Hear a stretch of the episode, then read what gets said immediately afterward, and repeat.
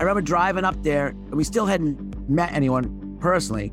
We had all these trucks packed, all our gear packed, and you know, pulling into this hotel, and we're like, we might be getting punked. This is The Day That Changed Everything, a podcast series produced by Mainebiz, Maine's business news source.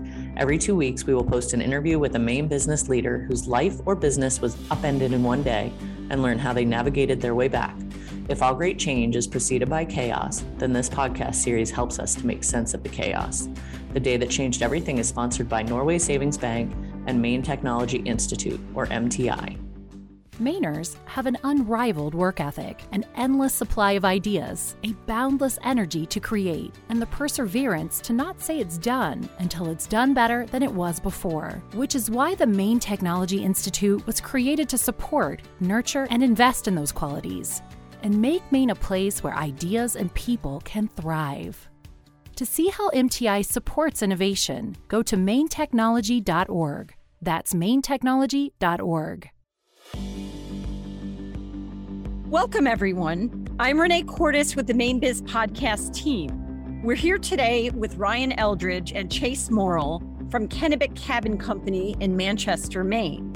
You may know them better from Maine Cabin Masters, a reality show on cable TV that's put Maine on the map for rural living and the ideal place for carpenters and builders, even with people who've never set foot here before or don't know anything else about Maine. They're here to talk about how they became reality TV stars and what that's meant for their business. Chase and Ryan, welcome to our show. So, to get us started, tell us a bit about your yourselves, uh, where you're from, and, and where you grew up. Yeah, my name is Ryan Eldridge. I grew up in Gardiner, Maine. Went to college at UMaine Orono for a year, and then I ended up at UMaine Farmington. And through that time, I, you know, was going for a teaching degree. I always tinkered a little bit and built, and um, traveled a lot. Been a crazy ride since then. So great. We'll get into that that all in a minute. And and Chase. So yeah, I grew up with my sister in Augusta. We all live in the greater Augusta area now. Wayne. I've got married with four kids and yeah. And do each of you have a family camp, you know, as Mainers are so fond of having. I think the more one of the Morrill family camps was featured in an episode of yours. Yeah, we've we've all been very lucky. You know, everyone in Maine growing up knows someone that has a camp. My family has ties to Cobbossee Lake, and I know the Morrills have ties to Clearwater Lake. And since the episodes aired, my mother-in-law, Chase and Ash's mom, she had a cabin in one of the first episodes up in Carrabassett Valley. So that place is very dear to us as well.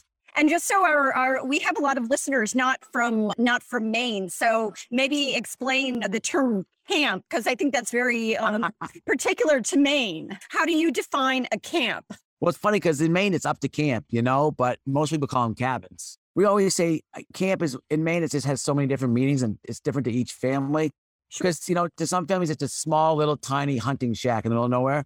But there's families that have a two million dollar beach house, and uh, but that and but it's the same to them. You know, it's a place where they get together, they enjoy time with their family, they don't worry about the stresses of life, and they just get to relax. So, Ryan, you already alluded to this a little bit. How did you each get into carpentry? Was like, you know, building things or rebuilding things always part of uh, growing up for you, Ryan? I think growing up in Maine, you know, you, you got to fix things yourself. Your parents, you know, to fix things to save money. You know that a lot of people that started was just it was purely because you just did it yourself. You found out found a way to do it. You know, to save money. And then you know, I just loved it because I love being outside. If I was out west bartending and skiing, there's always a carpentry job. I worked in Bar Harbor. You know, some summers there's always a carpentry job, and you know, up at Sugarloaf, there's it. It complements a lot of the other things I did very well, and it keeps you outside. And Chase. Yeah, I think Ryan hit it right on the head that, you know, in Maine, you kind of do what you need to do to get by. My grandfather was an engineer and, you know, worked on a lot of cabins, you know, did ca- carpentry construction. My father did odd jobs, was handyman, and I kind of grew up around that. I went to school up in Bar Harbor, and then, you know, like Ryan said, it's either carpentry or restaurants or both. And I followed the carpentry path. Sounds like it was in your blood, safe to say. Oh, yeah, absolutely. Absolutely. You know, I had a lot of experience. And again, it's one of those things where, you know, you're working with your hands, you're outside, and it's just, yeah, it was a natural progression. And so After high school, Ryan, I think you had interest in becoming an engineer initially. Yeah, so it's funny. Uh, I grew up. My dad worked for uh, Maine DOT in, in the bridge department, building bridges. So I was always on job sites with bulldozers and cranes, and I really liked it. And I thought I wanted to go into that. So I took five years of math in high school to get in the engineering program, Orono. And come to find out, I don't like math. you know, it, took, it only took me about a year to figure that out. And but you know, you grow up, you, you always want to do what your parents do. Like you know, I I, you know, I grew up in Gardiner. We didn't travel much then. We didn't have a lot of money, so I was pretty sheltered. And you know, it's it became clear, very clear to me that that wasn't my thing. You know, and so I went to Farmington. I always loved kids, and I didn't mind speaking to people. And I, you know, so I went to teaching. I've done all my practical and my student teaching, got my degree, but I was you know having a great time bartending and doing carpentry. And Chase, I went to college up in Bar Harbor at College of the Atlantic, and you know, it's a pretty everybody gets a human ecology degree. It's a pretty loose liberal arts degree. I think on my resume or transcript, it said chemistry and Asian studies. Okay. But- Sounds like an interesting mix. No wonder he can deal with all of us, Very well rounded. right? I took some time off and, you know, spent some time out west, ended up coming back here, bought a house, renovated that. And again, you know, kind of just picked up work with my father and his company as needed. And then it kind of expanded from there. Great. And now tell us how the two of you uh, first crossed paths. I don't know if Ryan first met Ashley and then your future wife, who is Chase's sister. So tell us the the story, the sequence. you know, we all, like I said, we all grew up in Augusta Gardiner area. So it's Ryan, Ashley, Jared Baker, Matt Dix, and me, who are all kind of the main crew to start with. It was actually Matt Dix or Dixie, who kind of, you know, went to college with Ryan. Yeah. We went to high school with Dixie. So he was kind of the connection for all of us. And yeah, then Ryan and Ashley got together. We kind of joined forces. And then the opportunity for the show kind of presented itself. So tell us first uh, what you were doing before the the show opportunity came along. You were a team of how many at, at that time? Shoot, not many. Five or six? Yeah, five or six of us. And what what did you call yourselves? Because I think this was long before uh, the the Kennebec Cabin Cabin Company. Kennebec Property Services, kind of right. Your dad's business. We're all subcontractors, independent carpenters, and we just teamed up for this project. And you know, it was work. It was going well. Dixie and Jedi had worked for me. I had moved back to the area maybe eight, ten years before and was doing fences. And over time, I started doing more like garages and decks. And then Dixie started working for me. And then Jared moved home from out west. And, you know, Chase had Justin, uh, a couple other people. He asked me if we want to join forces on that one. So Like, you guys had just we're just doing your first project. You you got a call, I believe, from a producer interested in doing a reality show. So what do you remember about that call? That was, I think, in January 2014, right? Yeah. So what it was is my daughter's friend's mother worked for Kennebec Land Trust, and she had received a casting call. They were putting out there trying to find this production company from Colorado is looking to find carpentry crews in Maine to do something with, and Mhm. she knew them and she knew us and kind of mentioned it. So I made some initial inquiries to find out, you know, if, if it was real, what was going on. And then, you know, it kind of progressed from there. I showed up on the job site middle of February, freezing cold, asked the guys if they wanted to be on TV. And they're like, yeah, sure. Let us get back to work. It's too cold. we laughed. We didn't believe him. We thought it was a joke. and and Chase, how did you determine that that this production company was was legit? Did uh, you make some inquiries or do any research? No, I probably should have. Did you did you have a gut feeling about it? so we do the Skype interview, and we, we realize, okay, something's going on. It's real. Like they call back and they set something up. So next thing you know, we're meeting them up in Bangor, like two or three months later, to take them up in the Allagash for three weeks. And we're not talking like, you know, motel stuff like that. We're talking, we brought in all our supplies for three weeks, gas, extra tires. We went in and we weren't coming out. And so it, it was a lot. And I remember driving up there and we still hadn't met anyone personally. We had all these trucks packed, all our gear packed, and you know, pulling in this hotel and we're like, we might be getting punked. You know, we didn't know if it was a setup. But when Chase came out, his eyes were like wide open. He's like, I can't even believe all the gear. We loaded up in Farmington. Yeah. We, you know, all our trucks, and we drove up to Bangor to meet up with the film crew who we, you know, they flew into Bangor. We've never met them before. You know, we've done plenty of, you know, over the phone talking, logistics, all that. But when we showed, up, like I said, you know, they're all in their big black SUVs and trucks and all their camera gear. It was, yeah, it was something to see. Tell us about that project. So that was a pilot for the History Channel, and it was called Lost Cabin Hunters. The premise of that show is we fight our way into these old cabins in the middle of nowhere and try to fix them. And I mean, it was a fight. I, I think they were, we had to actually call up there and have people bring skidders in and plow the roads. You know, we can't plow the roads up there. We had to get all the special permission. If that correct, Chase, right? Oh yeah, And yeah, I mean, yeah. it, the logist, it was logistic. It was months and months of logistics. And the night we went in, we were running behind. We went in at like, I don't know, nine or 10, and it was a snowstorm. And like, we were, there was no way to turn around. I mean, it, it, it was scary. To look back now, it's like pretty impressive and kind of crazy that we did it. Did you th- ever think of saying no, or once you got out there, did you think, "Oh my gosh, what what are we doing? What have we gotten ourselves into?" Oh, it was too late for that. Right. Well, I mean, you, literally, you're up there. It's not survival mode in the worst sense, but you, you got to take life serious and you got to work. Like, there's generators, there's no power, there's no phone service, there's no gas. Like, it, it's it's re- it's real old school. And we're working up there and trying to make a TV show. Ryan, you said this was an initial show for the History Channel. Yeah, Yeah, it was a pilot. They're following a Maine crew and following an Alaskan crew. And so, you know, there was crew in Alaska doing the same exact thing. And so they got all the footage and they're putting it together. And, you know, we have a family camp up on the St. John River near Nine Mile Bridge. So we stayed there and we, you know, knew about a old trapper's cabin that we fixed up. And it it was it was quite an experience, but it wasn't what the History Channel was looking for at the time. Okay, and then so tell me how you got from the History Channel to work with the uh, DIY productions on the the Maine Cabin Master show and the pilot for that. Was it the same producers? It was the same production company and once the history channel you know kind of passed the production you know wanted to keep working with us so we kind of came up with the idea for Maine cab masters where you know fixing up real cabins you know close to home well fairly Thank close- God.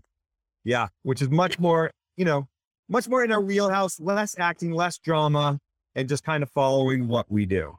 So an idea for a series, which it eventually became. when we left up there, we were like, that was great. We never expected anything to come of it. We were, we like, we made a pilot. It was a great experience. And we were all left with smiles on our faces, ready to go back to our normal lives. And we did for three or four months. And I think, if I remember correctly, they, you know, they started reaching out to Chase, like, we, we love you, got your chemistry, your camaraderie, your personalities. And that's when they decided they wanted to put some more time into trying to make something work with all of us.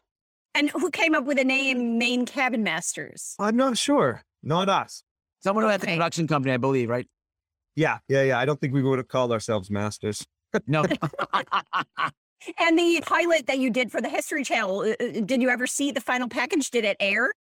It never aired. We saw maybe 15 minutes of it. They put together, they call it a sizzle reel that they kind of, you know, took the footage and put it together to show to the History Channel. We've seen bits and pieces of it, but not not very much of it. Were you upset at all? Were you disappointed? Did you feel like it was a waste of time or was it a fun experience? Oh no, it was a great experience. We had a lot of fun. You know, we I'd love to see the footage now just because, you know, we're in such a beautiful area and it's got a lot of family, you know, meaning to us and history up there. So it'd be fun, but we've we've asked and they just kind of in the archives or whatever. Who knows? So tell me then, how did um, Maine Cabin Masters come to fruition? Did you sign a contract or how how did it get from idea to execution? So we that because that original pilot didn't work, we did another pilot for the DIY network, and that was the Daggett camp on Webber Pond in Vassalboro. And so, you know, it's kind of the same thing. Took a while to figure out the logistics make that happen. We did that project, and then it was a wait and see, wait and hear. You know, they kept How telling us long that. did you have to wait? Oh, oh, three or four months, I think. And when they it was airing, like we had to go on and like promote the show and try to get people to watch it. Like it was touch and go for a long time. For like at least the first what three seasons, Chase. Oh yeah, definitely. And then, so after the pilot ran, you know, at, at what point did they give the green light and say, okay, we're going to go ahead with this show? So I think, I think we finished up the Daggett camp right before winter. So I think before Thanksgiving, and then and then we heard that they were picking up a season, and so I think we started that following. Spring, right? Yeah. To Sugarloaf. Yeah, we went to But did Sugarloaf. it, did it debut in, in 2015? So it must have been April or May that we started. It must have been April because there was definitely still snow. And they aired the pilot, right? And then the Yeah. pilot got enough ratings that they signed, they signed us for 10 episodes. Yeah. Now, did you guys watch the the pilot, the the Oh, yeah, we had- product? Yeah. We had a big watch party. Yeah, that one's in the rotation still. You can find it. When you saw that pilot, what was your reaction? Surreal. really surreal. It's like, it's, you're living your life and like, I don't know how to explain it, but there's, it's almost like there's a filter from life to TV that just makes it look like TV. It's amazing. It's really amazing what they do, how talented they are. How much footage did they film and then how much was actually aired? Crazy Yeah. numbers. Hundreds Hundred- of hours. hundreds about over 100 hours of footage for each episode. And then it wh- whittles down to 42 minutes. when it was first starting out, they weren't kind of sure, like, you know, kind of have to build the outline for the show and what works. So they over filmed everything to start out with. And so it was just, you know, we couldn't understand why they were doing it, filming so many different angles and all this stuff. But once we saw the episode, we're like, okay, that's why they film us in front, why they film us from behind. Right. And the production company did a fantastic job of showing off the beauty of the state of Maine and making us not look like a bunch of knuckleheads. We're not actors. We had never, you know, no intention of ever being actors. So we just kind of, you know, do what we normally do and have fun and have fun with it. Good. Well, sounds like the start of an exciting journey. So we're not going to take a very short break and then we'll hear what happened next. This is Jennifer Cook of Norway Savings Asset Management Group. Here, we believe in family asset management. Simply put, it means we do right by you and your loved ones. And it's not necessarily the size of the portfolio we care about, it's the story behind it. A story that's unique to you. Let us help you write your next chapter. For more information, visit norwaysavings.bank. Investment products are not FDIC insured, not guaranteed by the bank, and may lose value. Taking it camp by camp, you know, having fun, knowing that it could end at any minute. And you know, I think we still kind of carry that on that we know it's not going to last forever. And we've got a great opportunity and we're just going to have a lot of fun with it. So we are back talking to Ryan Eldridge and Chase Morrill about Maine Cabin Masters. You guys were just telling us about the pilot that was filmed, and I'm curious to know what was it like having a film crew with cameras and and lights all around as you were doing your work. Yeah, that, I'd say that was quite an adjustment period. Very steep learning curve. You know, everyone's like personal space. Like, yeah, a couple of guys did get a hammer, you know, or like a backswing, but more it was just learning to work with each other because they are doing a job as well. Uh, and learning that when they're there, like things are going to slow down, but it's okay. But like just funny things like, and, and for them learning Maine, Maine's not Hollywood, you know, there was times when they've asked for the most outrageous things, like asked what? for snowmaking machines from Sugarloaf. Mirrors to melt snow off of roofs. I'm under the impression that in LA or California, everything revolves around TV. So if the farmer next door is running his tractor, they go and ask him to stop running his tractor and he stops. Well, in Maine, we don't do stuff like that. You know, Right. everyone's got a job to do in life. And there was a lot of that going on, you know, what feeling the climate, the working climate, and how neighbors respect each other and stuff like that. It's been So pretty you fun. had to sort of educate them, you know, what what Maine is all about. But it was it was even more than that. I mean, we would be on the job site working and they would want to do an interview with one of us and they would do the interview right in the middle of everything that was going on and make all of us stop working. You know, no power tools, no saws, and that type of stuff. And we're like, this is just stupid. Just move your interview further away. But again, you know, we, we both had it was a steep learning curve curve for both sides. Well, there's I- 100,000 acres around the camp too, and they're right there. right. And did they have bright lights too shining on you? I mean, those can be hot. Yeah, the, yeah. Sometimes they do. You know, when we do the interviews, it's, it's stuff. They, it's funny. They have all these screens for lighting and stuff, and when they first started doing the interviews with us, I mean, they would do like 45 minute to an hour interview with each of us. Wow. It was, we had to learn how to speak like TV speak, like whether, you know, it was past tense, making it say oh, like yeah. it was present tense. But they, again, they need, they weren't sure of what they needed. So they would be overly thorough. And then now, you know, an interview at the end of the day is, you know, 15, 10, 15 minutes, whereas it truly was, could have been over an hour, which was just exhausting. And it probably also made the made the job last longer, right? With with all these extra things you had to do in between. Wait, it's amazing to look back how much it streamlined the process. By season three, we were going really, really well. You know, they would, they don't have to lead us through the rivals and th- through, you know, Chase knows what to say, what to ask. We know where to stand. Like it, it's- we've come a, a long, long ways. And did you feel like you could be yourselves when the camera were there? I mean, I think that's pretty clear in the final episodes, but uh, did you feel self-conscious at first, Ryan, that, you know, you were on camera? I didn't really watch any of the episodes the first year or so. They, the only time I would ever see them is if we were out at an event. I've seen maybe 40 or 50%. And so how many episodes that first season did you do? Do you recall? 10, 10. 10, yeah. And at what point during that did you think, oh, wow, this could be something big, something that can, you know, last long term? I didn't want to see it and change and like, just like reading the comments online, you know, like, no thanks. What about you, Chase? Did you ever feel self conscious, uh, like you couldn't be your true self in front of the camera? No, and I think that's that was apparent from the very beginning.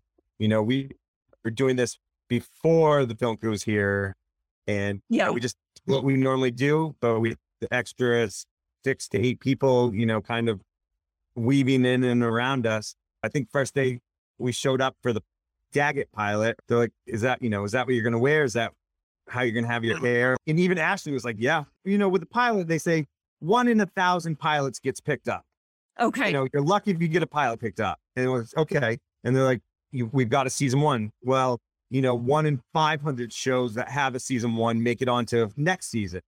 And so again, kind of just taking it camp by camp, you know, having fun, knowing that it could end at any minute. And, you know, I think we still kind of carry that on that we know it's not going to last forever. And we've got a great opportunity and we're just going to have a lot of fun with it. Sounds like you are. So at this point, let's just briefly tell our listeners they may not all know the the show, sort of explain in a nutshell what you guys do, what the show is about. yeah, we take old dilapidated cabins or cabins that families have recently purchased or have had in the family for a long time and where most most contractors carpenters will walk into it and say that's a complete tear down we go in and because of the location it, its proximity to the water or the family history we try and save those camps and we try and do it on reasonable budgets and keep the camp. You know, our number one goal is to make the camp usable for the family and as functional as possible. like I say, we're, we're, we're saving memories. You know, we, a lot of these camps, it might be easy to take them down, but you know, because of shoreline zoning and memories, like people put the time and effort in to save them. You know, we built our reputation on doing that, taking on these projects and, and accomplishing things that peop most people wouldn't. And now, and since then it's evolved, we've been able to, you know, work with a lot of, you know, nonprofit groups. You know, they, we've let us, they've let us do some newer builds, you know, so we, we sprinkle in some different stuff every now and then, but like what Chase, you know, just described, know, is the base of our business and what we're built on. And tell me, how do you find the the cabins on your show? You know, who scouts the locations and and stuff like So season one, you had to beg, plead, and borrow anybody to let us come and work on, you know, we're like, hey, we're doing this TV show. We want to fix up your cabin and you can't be there. Like, you know, it was definitely a hard sell, but we were able to get enough cabins together.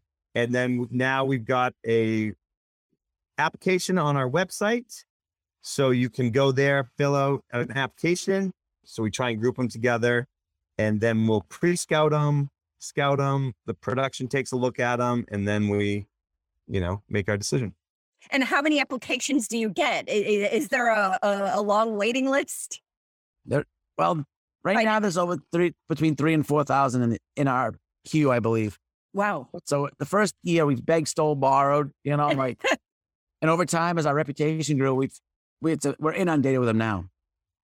And so tell me how you map out where you go because I think you have to be strategic and, you know, pick some locations that are close to each other. I mean, you can't be going from one end of the the state to the other. So share a bit about that. Well, you really said it there. We, we try to do it in clusters. It's all logistics. You know, there's there's so many good camps, you know, and we wish we could do them all. Really, really. But finding a, you know a series of camps that might be up the same route, you know, going west or going east is not the easiest thing to do. So we try to keep logistics to a minimum, or you know, to be efficient. Well, so start of the season, April, May. You know, when we get started, April, May, we try and stay close to home, and then when the weather gets better, you know, we branch out, we go a little further away, and then you know, in the fall when school starts back up, weather you know starts turning, we try and return back home and you know stick around the Augusta area. Makes sense. What are some of the most memorable ones for you, or let's say the, some of the most challenging renovation projects you've tackled? I think the first year was a challenge because we didn't know what we were doing. We worried about everything and we didn't know how the camps were going to come out on TV. You know, just getting through the first year, now looking back, was pretty amazing because now we do so many things that are second nature. And watching our guys grow and our crews, like they do things now that they didn't they even know how to do or comprehend in season one. Like what? Like re- uh, replacing sills on old houses, you know, jacking camps. You know, now it's just go, go, go. You know, everyone's a, they're fine tuned machine. They've got years of experience. And then you know, something comes up like, you know, the, the game warden's cabin on Winthrop, which was in four pieces. And, you know, there wasn't much left of it. And we dare to take it on, you know, and it came out amazing. You know, so I don't think there's not much that would scare us now. There's some things that don't financially make sense, but like that cabin, the family knew it was going to be a restoration, you know, so the money was there. I see, and I know sometimes you, you said nothing scares you. You told me once you found some some snakes or uh, remnants of snakes. There are there are animals that scare. Yeah, I don't like snakes. My wife hates spiders. Chase has encountered a lot of porcupine poop. Oh, dear. Yep. Yeah. Yep. You name it, we've seen it. But build wise, I mean, we've, we've, it's pretty neat to see our guys take on challenges. We've had some, you know, where the tide came in, we had to do work below the tide line. And that was just fun trying to solve that, you know, you know, setting up staging that w- wouldn't get swept away. That was good to the environment, you know, not, not leave, leaving no trace, you know, and then getting work done in between the tides. And then, you know, struggling even last season with the um, tides with an island, you know, we've done a lot of islands, but you add in the coastal thing, it, it, it can be, get interesting. Right. And now tell us a bit about the viewers, so what you know about the viewers and who watches uh, the show, which was originally on the, the DIY cable network as it was known at that time. Families love it. Little kids love it. Their parents love it and their grandparents. Like so many people come up to us and say it's the one show they can watch the family. And you know, that's a huge compliment you said that you will sometimes skip a whole season of watching, but do you guys, you know, watch it now with your families? I'll watch the episodes my kids are in. I really enjoy seeing my kids in the episodes, and it's crazy to see how much they've grown in the five years. Again, we're we're all family and friends. We want to have fun, and that you know that means family involvement. You know, season one and two, and I mean, we were so busy with the show trying to make it work that we barely had time to see family. So we would just bring them right onto the job site and they would hang out, you know, and we're in Maine in the summertime. So it's beautiful. We're working in beautiful locations. So we'd bring them right with us and put them to work, but also have fun. And the season runs from when to when? Typically from April to December. And, you know, there have been some seasons where we work through the winter, but we've found that, you know, it's, it's not at the same pace. You know, it's it's definitely more difficult in the wintertime. And what what do you do in the off season? We're all big skiers, snowboarders. We spend a lot of time doing that. Love snowmobiling. Yeah. And, and tell us, do you guys get get uh, viewer mail? Do you do you hear from viewers or get any interaction? Yeah, no, we've got a great, an awesome fan base and very loyal fans from the very beginning. And it's just amazing it's just amazing to see the fan base. It's pretty impressive to see the reach of, you know, what the show can do. And what's amazing is, you know, we all have a mailbox at our headquarters and you come in and there's always stuff from people. People are just so kind and sending us t-shirts and letters and food and like people coming. wow, food. Oh yeah, you know, made everyone's coming on vacation. People drop off beer from their home state. It's like it's amazing how giving and just great people are. You know, it's our fans are totally, totally amazing. And when you're out in public, I think Ryan, you mentioned sometimes people will recognize you uh, at the store and talk about the Oh, show. You know, the one thing we've lost is privacy. You kind of give that up. You know, it's just it's weird sometimes, but I just dealt with it. And it's so excited to see you. You have to turn on. You owe it to that person. You know, like Mhm. it's kind of a gift too to to talk to someone and you know and have them be happy. So it, it is. I it, I look at it more as like how lucky we are. Ryan and Ashley definitely get more recognized than I do. Well, you guys are all well known, and I'm I'm wondering, like, do you have any say in how like the the show, the final show, is edited, or what the music looked like, or is it just you leave it up No. to the crew? Now that it's it's like Christmas when we go to watch the episode. The ones we watch, like we don't know what storyline they're gonna take. Like it's Okay, neat because there's so many different storylines they could follow. So it's interesting to see which way the episode goes. so it's always a surprise. Yeah. Interesting. And the show is now, I believe, in its um seventh season. So, looking back now, did you ever think it would be around this long? No. No, we uh, we crossed the hundred episode mark last season, and if you had asked us season one, you know that we would make it to 25, 50, let alone hundred, I would have bet money that there's no way we would have gone this far. Is it still fun for you? Yes. Yeah, like anything else, it's got, you know, it has its moments. It's always stressful when it comes time for the reveals because there's so much that's got to get done. We're trying Okay. to finish up cabins. Weather doesn't always cooperate. Ashley's team needs to get in there to start decorating and staging it. And the production company puts deadlines on us. So it's always stressful with reveals, but we've we we've learned to anticipate that and know that once they're done, you know, that it all blows away and you know we're still family and friends and you know can hang out and have a beer after You know, And you also have how much time for each remake? I- i- Is it a period of weeks? It's usually between eight to twelve weeks, depending on the size of the camp. How did this show stay fresh? Because I guess every project is different.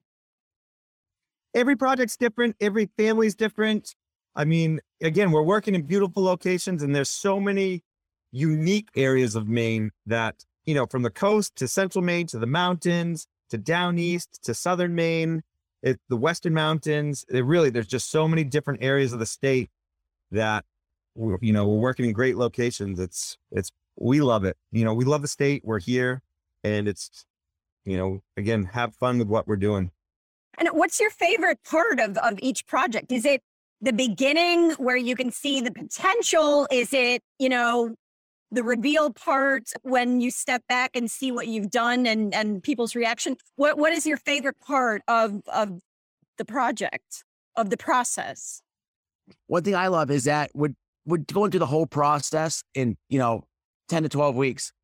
So we get to do a little bit of everything, you know, on a consistent basis. I I still get nervous every time we're getting Ashley and I are getting ready to hand the keys back to the camp owners.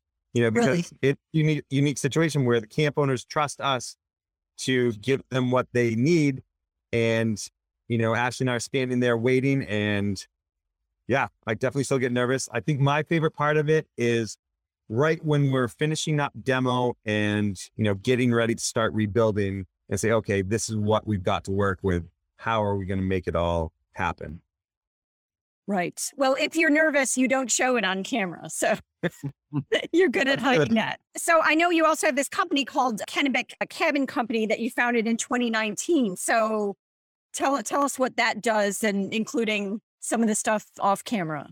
So we opened Kennebec Cabin Company, and you know it's a place to sell Maine Cabin Master merchandise, but also a place to showcase a lot of the artists and craftsmen that Ashley worked with on the episodes. You know, she's fortunate that she gets to work with all these creative, talented people in the state, and we're able to help you know feature their products in the store as well.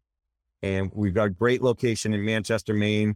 It actually is the original homestead of the Daggett family, which was the, you know, the pilot episode. So it's, you know, it's awesome how it's, it, you know, it just goes full circle. Coming full circle. Yeah. Yeah. It just all stays connected. Great. And Chase, you also have a podcast of your own called From the Woodshed. So tell us about that. Yeah. So we also, you know, again, we were answering a ton of emails from fans and we're like, hey, we're answering all these questions. Let's try and uh, streamline it. And so we, Ryan, my daughter Maggie, and I started a podcast called From the Woodshed. And it's, you know, our studio is in one of the upstairs bedrooms in at our headquarters. And, you know, some of the guys we work with on the show, some of the contractors, some of the artists, local people, you know, again, it's all things Maine, all things cabins, all things Maine cabin related what does it feel like to be sort of ambassadors for for the Maine brand? Because i know so many people watch maine cabin masters who've never been to maine and and that's what they know of maine. So what has that been like for you guys? I'm very proud about it. It but it also i think that's probably where i might feel the most pressure of the whole thing. It's you know but again we you know we're from maine born and raised here. It's just in our blood. We don't want to be anywhere else. But yeah mostly proud that we're able to show the beauty of Maine and the uniqueness of it. And are there ever times when the crew is there when you say, you know, turn the cameras off because, you know, there's something like critical going on, or you just sort of do not notice them anymore when you are doing a job? Really don't notice them for the most part. We we may be just doing something that's super stressful and they're they're more than welcome to film it, but they start asking questions. I'm just not going to answer. Okay, good. So we're now going to take a very short break, and then we're just going to wrap up the show with some some lessons uh, from this experience. Mainebiz is Maine's business news source in print, online, and in person. We inform, engage, and connect you to the business community throughout Maine. Subscribe to Mainebiz products today at mainebiz.biz. We put in the time, we put in the hard work, and you know, I think hopefully that comes across. So we are back talking to Ryan Eldridge and Chase Morrill of Maine Cabin Masters. What's next for for you guys? A couple more years, you know, we're signed on for a couple more years of this. Um, and who knows? We're kind of just one season at a time. It's amazing to see how much, how long we've been doing this, and I see it a lot with my family.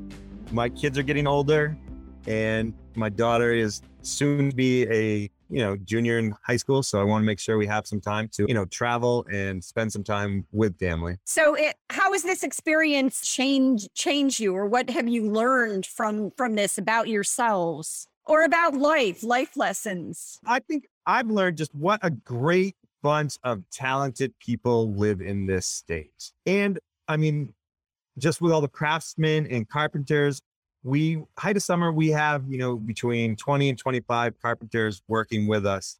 And you know they're all a great bunch of guys girls and you know they're hardworking super talented good attitudes and again you know i think it goes back to the pride in the state and pride in the work we do. You know you never know what life's going to give you i'm trying to learn to slow down a little bit and you know just take life for what it is you know i'm, I'm trying to learn it's it presents a lot of challenges too. We're so busy and you can only do so much, you know? So it's, it's learning to just play the cards you dealt and not take on too much stuff. And, you know, if, if someone out there is, is thinking of, you know, starting their own reality TV show, what, what advice would you give them? You know, now that you guys have all this experience. Don't give up. And that, that's the, the biggest lesson. I mean, I was 39 when this stuff happened, you know, and I just got married, you know, and like, you never know when your life's going to go. And I'd like to say, you know, people should get in the trades. There's just so much opportunity there. And, you know, being a young kid now, it's just the opportunity they have as opposed to what we have. It's just amazing. You know, trades people are getting paid what we thought, you know, lawyers and really prestigious jobs got paid. And it's, it's neat to see. I would say it, you know, if you put in the hard work, the reward will be there. We put in the time, we put in the hard work. And, you know, I think hopefully that comes across you know, we take pride in our work and, you know, we use quality materials, do quality work, and hopefully it shows. This has been a production of Mainebiz. Find out more about this podcast and other Mainebiz media products at mainebiz.biz. The Day That Changed Everything is sponsored by Norway Savings Bank and Maine Technology Institute, or MTI. The Mainebiz podcast team includes Renee Cordes, Will Hall, Allison Nason, and Andrea Tetzlaff. Audio editor and producer is Chris Sedenka. Logo and marketing design by Matt Selva. Subscribe to the Mainebiz podcast at mainebiz.biz or via iTunes, Spotify, or wherever you listen to podcasts. Copyright 2022.